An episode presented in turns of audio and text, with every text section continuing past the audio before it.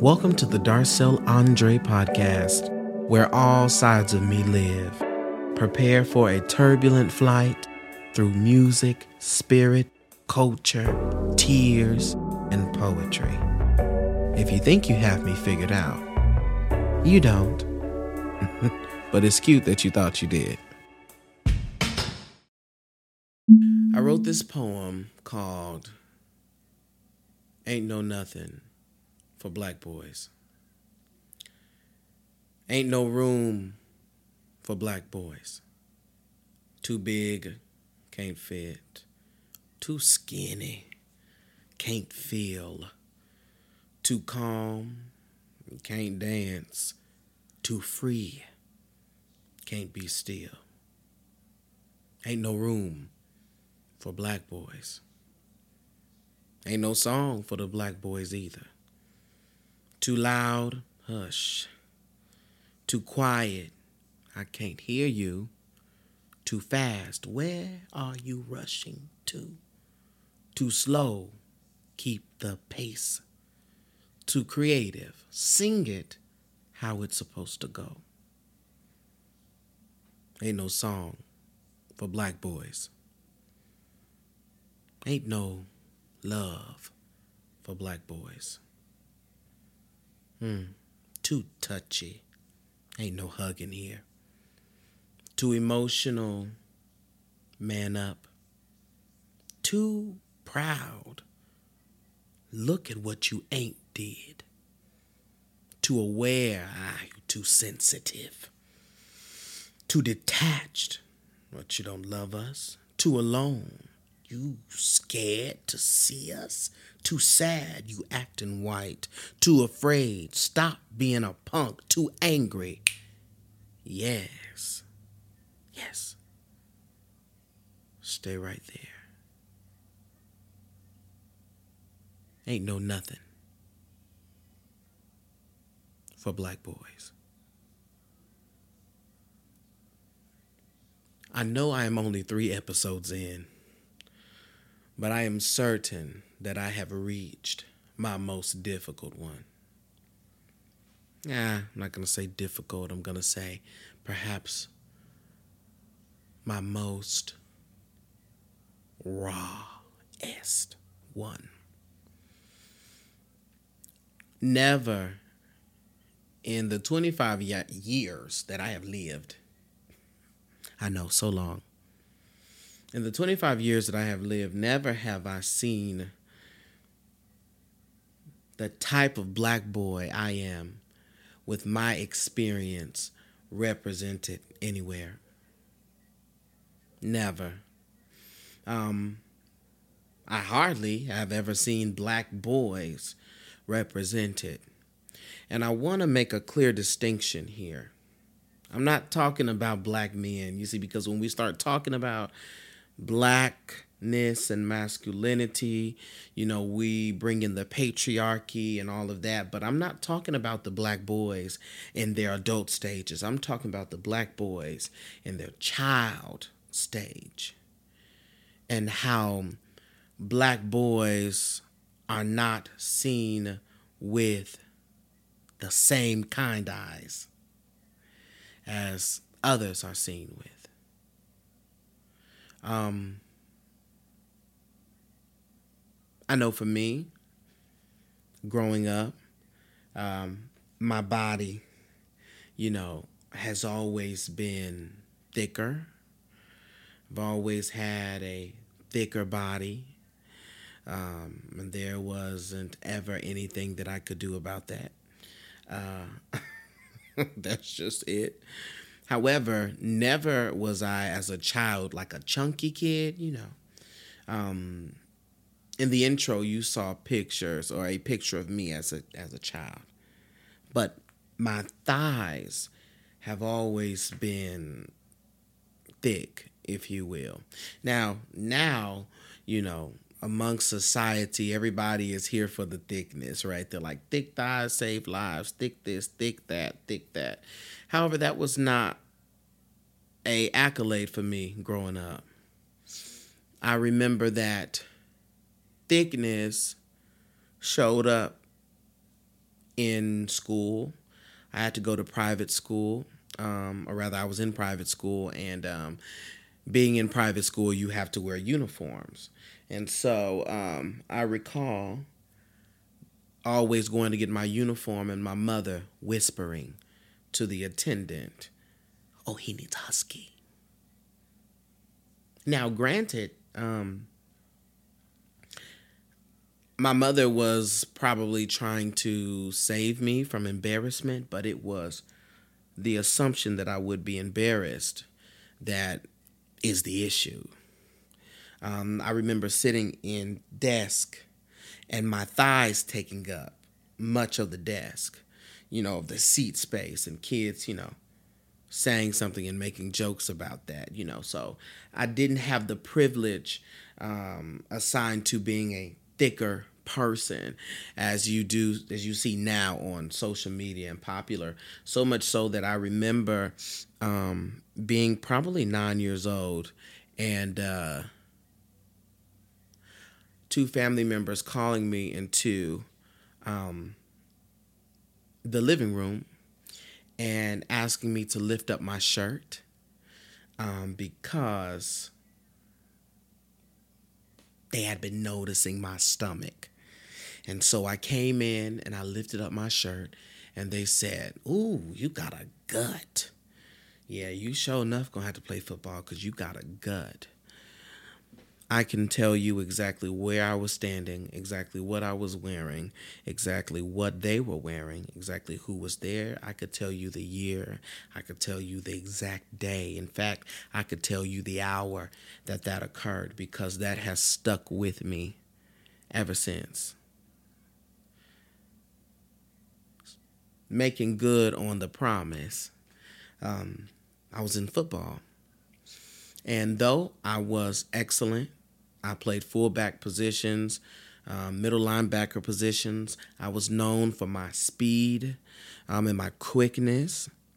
And um, every time, every Saturday when it came time for games and it came time for weigh in, I always managed to be one or two pounds overweight. Now, this had nothing to do with me actually being out of shape or me eating crazy or anything like that. It was simply how I was built.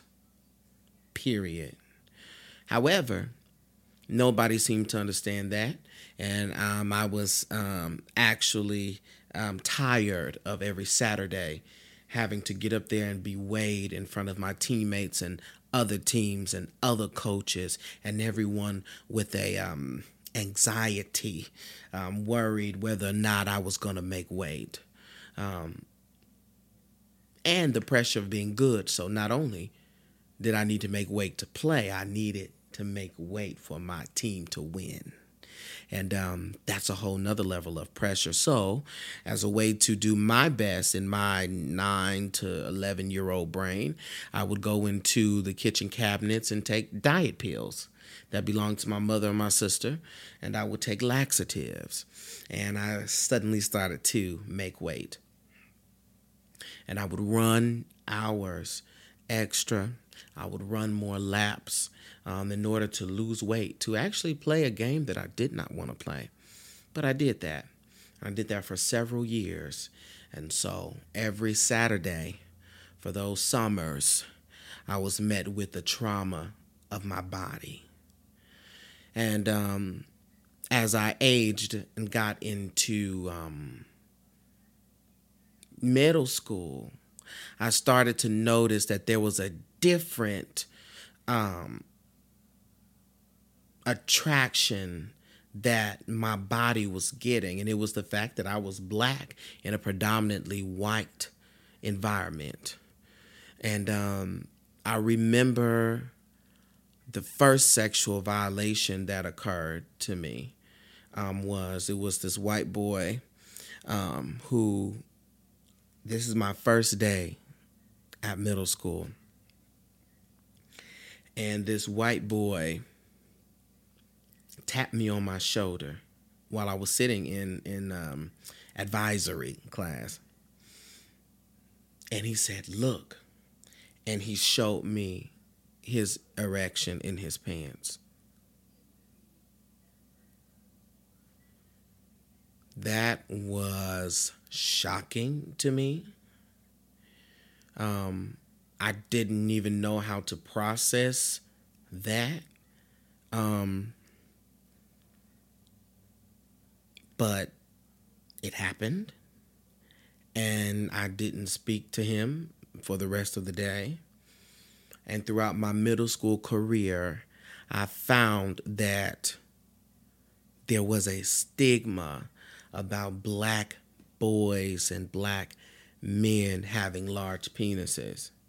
And so every white boy was trying to show me their body um, to see what I would have to say about it. And I would normally disengage. I wouldn't even look or pay attention, but now you have that in my mind. Now, so not only do I physically have to be a certain build, but now my sexual organ has to be a certain size to be seen adequately. And as I've grown and aged, and you hear the songs and the jokes about the men that are worthy and the men that are not worthy, it supports that same narrative. You see, black boys have that pressure on them as well um, to have to deal with hyper sexualization at such a young age. And that was something that I, I had to battle through. And then it did not occur to me until till last week um, that throughout my high school career, I was frequently sexually harassed and violated by the girls at my school because of my hips and my thighs, my legs, and my butt. And without me even knowing them as friends, girls would come up and grab my butt or touch my butt and do these types of things to me and, and would joke. And I remember walking and, you know, women telling me, or girls telling me that, you know, um, oh my God, or talking amongst themselves behind me and saying, oh my God, like, how he got more butt than me and he a boy, that's nasty, this, da, da, da, da. And I'm like, again, what can I do about it? So, but it's different because now I'm under a different level of scrutiny. But you see, black boys are not taught to value your, their bodies. So, black boys are not given the tools to recognize violation, as would, you know, a girl being inappropriately touched by boys, you know, as that does happen. You know, we but that is documented and we are aware of that. You will find no documentation of um, even research being um, started, even interested in the sexual violations of black boys. But I experienced that all throughout my high school career, um, never knowing how to respond to that even so much as um, graduating high school. And a girl that I went to school with um, invited me over because she had just got her apartment. Now, I had never expressed um, a sexual interest in this girl. Um, nothing. It was strictly platonic, strictly. And so I drove over there to see her apartment. I'm like, oh wow, no, this is nice. This is a couple years after high school. I think I was like 19. I said, oh, this is not. No, I was. Yeah, I was. I was 19. Yes, because it happened the same year my father passed. So I was like, um, I drove over there to see her apartment. I said, oh, this is this is nice or whatever. And um, I rung the doorbell. And she answered the door naked. Now her character is very like ditzy and just like wild. So I was like, girl, what is your problem? I'm sorry, I just got out the shower. I said, put on some clothes. Now, mind you, where she lived is like 45 minutes from my house. So I drove all the way over here. Okay. So, girl, get it together. And so when she did get it together, she put on clothes, whatever, and we sat down, we were talking, we were actually catching up. And then um, I remember going to the um, uh, oh, she needed to suddenly go to the chiropractor. And so I said, okay, yeah, you can go, you know, you can go to chiropractor. She said, you can ride with me. I said, oh, is it right up the street? She said, yeah. Okay, so I got in her car and we drove up there and it was cool. She had the she had the, the chiropractor appointment, and then it started to get strange. On our way out, she was messaging with her boyfriend, and she told her boyfriend that she was with me. And then she showed me her boyfriend's nude, who is a white boy as well. Okay. Showed me his nude picture and asked me what I thought. I'm like, again, I'm we don't even talk like this. Like I'm not even that. I'm I don't I don't do that that type of stuff. So why are you showing me this? And then her boyfriend tells her that I should record their sex tape. And at this point, I'm like, I this conversation is so left field that I don't even know how I don't even know how to process what's happening. I'm just like, this is weird. I need to leave. So we got in the car. Y'all, her apartment was about 10 minutes away. As soon as we get in the car and we're driving off, we leave the parking lot to get on the road. She puts her hand on my thigh. And I move her hand. I'm like, what are you doing? She puts her hand on my thighs again. As she's driving, she puts her hand on my thigh. And I move her hand. And then she says, Darcel, stop acting like you don't want it. Excuse me? Stop acting like you don't want it.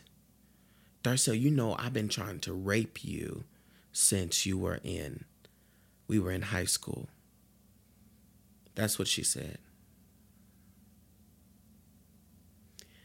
I'm only using that term because that's what she told me.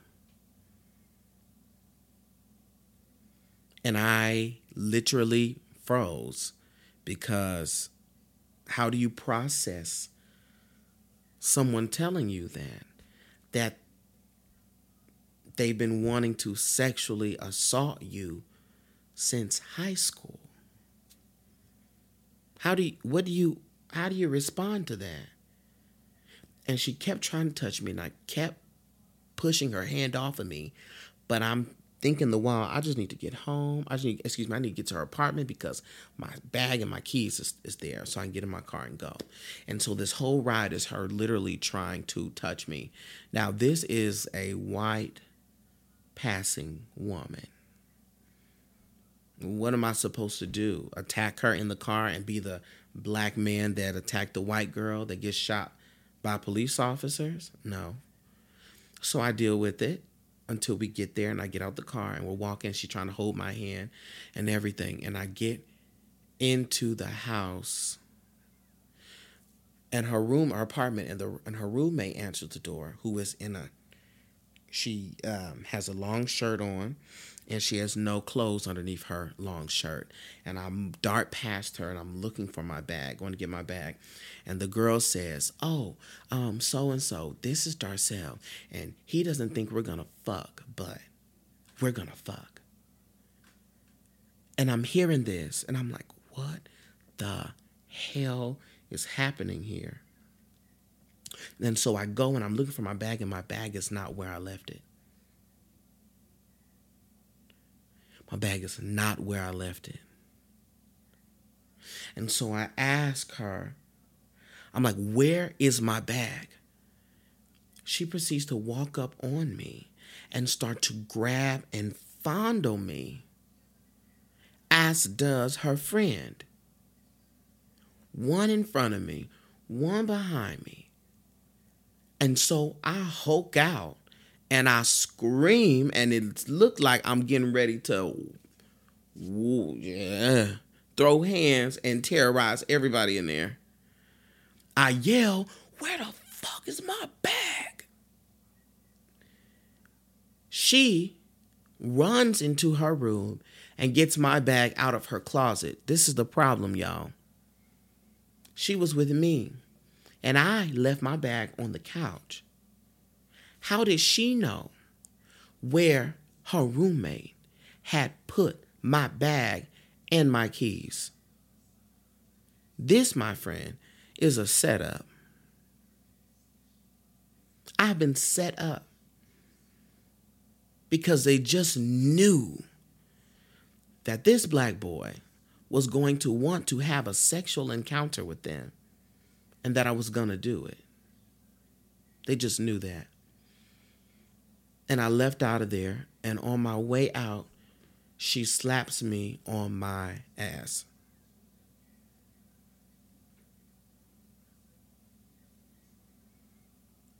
And so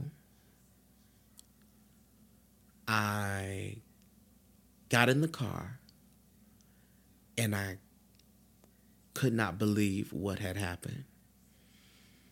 And five out of the six people that I told that story to laughed.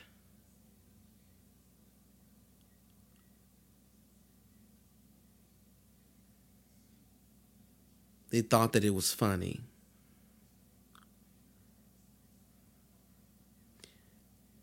They also said, Oh, you had two girls trying to get on you. Okay, okay. What?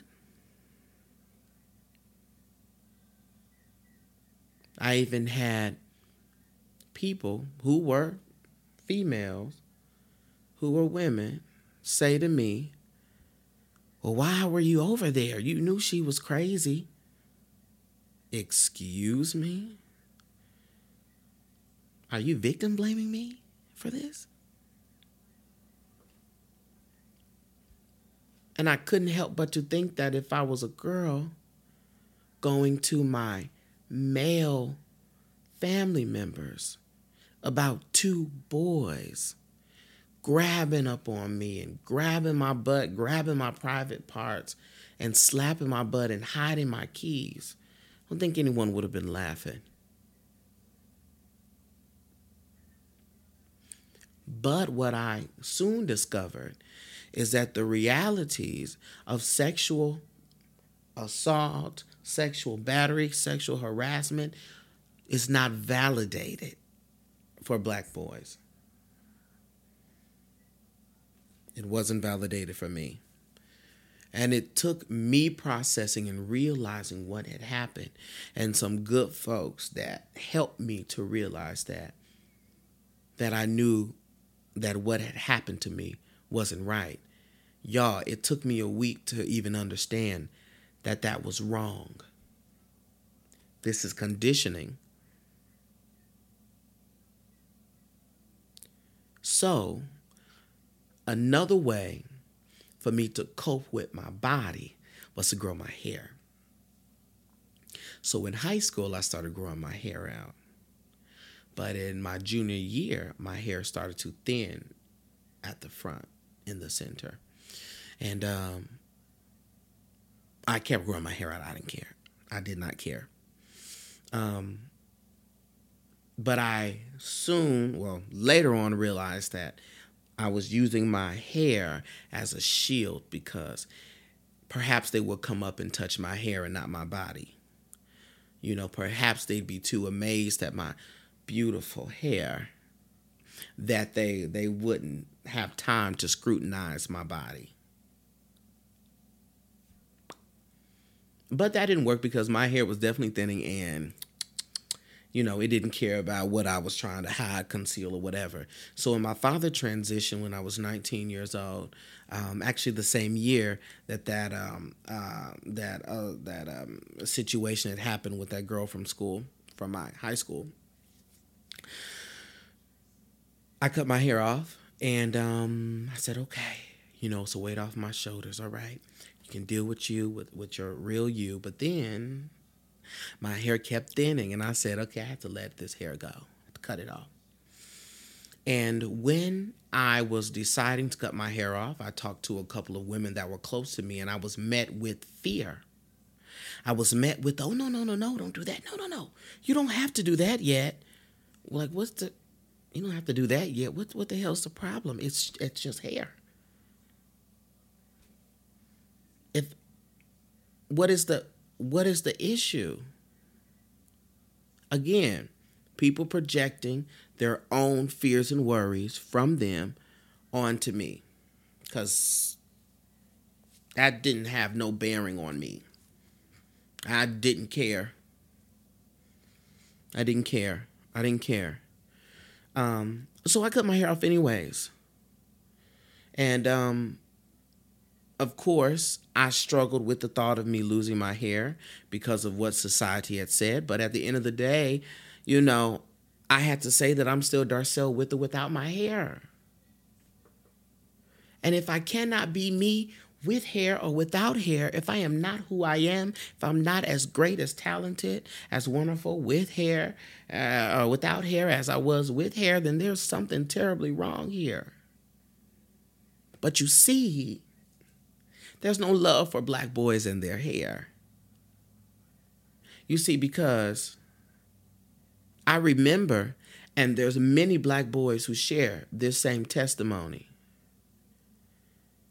of seeing their mothers and their sisters and their aunts comment on their mixed cousins' hair or their mixed or their light skin and, uh, and or Puerto Rican cousins' hair.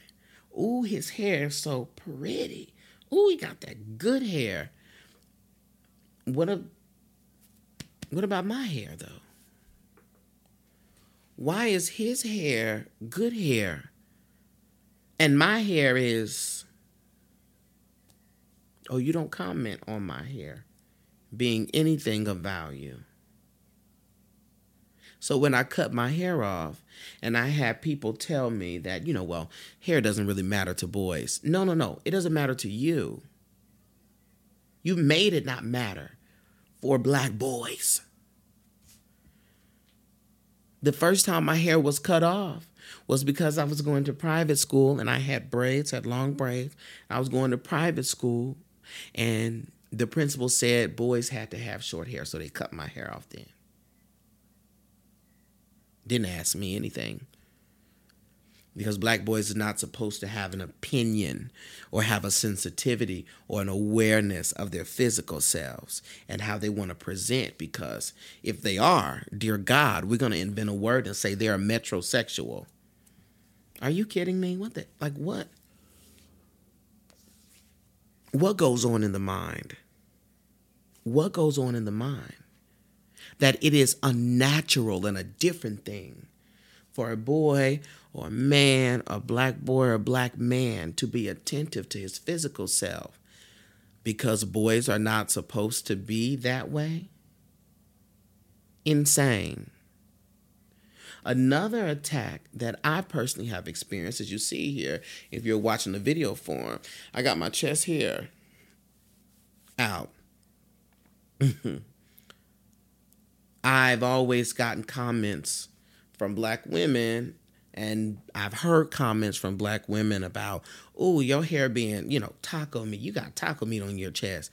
And it was always a joke. This is still body shaming, y'all. Literally body shaming. You see, because the black boy's hair on his chest got to be taco meat. But the white man's hairy chest and hairy body, you know, he's a caveman. He's a, you know, this primal macho man. But we aren't considerate of those feelings because black boys aren't supposed to have feelings. But you see, black boys who turn to black men that are envious, insecure, and colorist were also the black boys who were told by their mothers, Get your black ass over here. Get your nappy headed ass over here. Look at his black ass hiding in the dark. Get over here. Mm, you black just like your daddy. Get over here. These men were targeted as boys. We have to look at the genesis here. We have to look at how men are discussed, black boys are discussed as being um, uh, unhygienic, Okay, uh, you know, don't know how to properly clean themselves and bathe, and how that makes them, you know, less of a man and all of these things. When, um, let's be clear, all the focus was put into teaching the girl how to bathe and take care of her body and her sexual or privacy, how to take care of that and clean that. Little time was spent on the black boy. So much so that we said, Black boy, we're going to go ahead and circumcise you altogether because it's a hygiene thing, because we can't teach him how to appropriately clean his foreskin. It's not that you can't teach the black boy because a black boy was simply a child. And these men, these boys, you know, we're not taught how to bathe at 30. We're taught how to bathe at five and four. Okay? So if we don't know how to properly cleanse ourselves, whose fault is that? What I am saying here is that as a short,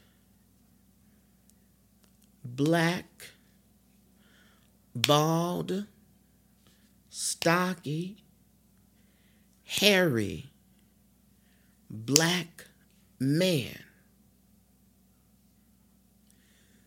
even the scripture says, train up a child in the way that he should go, and he will not depart from it. In my identity, in my expression, I have been taught that I am not welcome. And if I am welcome, I am not in the elite group. I am not high up on the pedestal. I have been taught to be hyper aware of every aspect of my being. And so for the black boys who grew up to black to be black men who are emotionally unavailable, who are insecure in their bodies, who are violent, who are abusive, who are misogynistic, who are colorist, if you trained up the child in the way that he should go, perhaps we shouldn't be angry at the child. Perhaps we should turn our energy to the person or people that trained him.